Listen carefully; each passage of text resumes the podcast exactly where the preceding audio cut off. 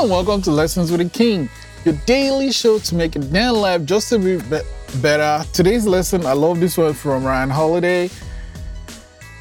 Um, lesson 1159, 100 pages minus my age. So, whatever my age is, I'll take the my age minus 100. So if I get to that number and I still don't really enjoy, you know, the book, it's a good idea to drop it.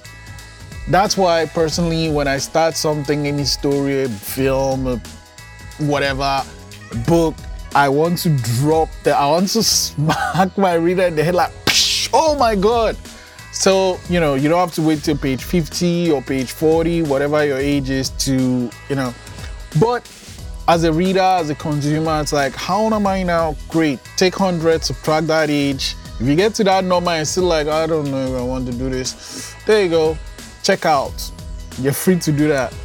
Prompt 1159. How many pages did I read before I decided to skip the last book I read? I skipped. Uh, I'm not gonna say. Lesson 1159. 100 pages minus my age. I'll see you tomorrow.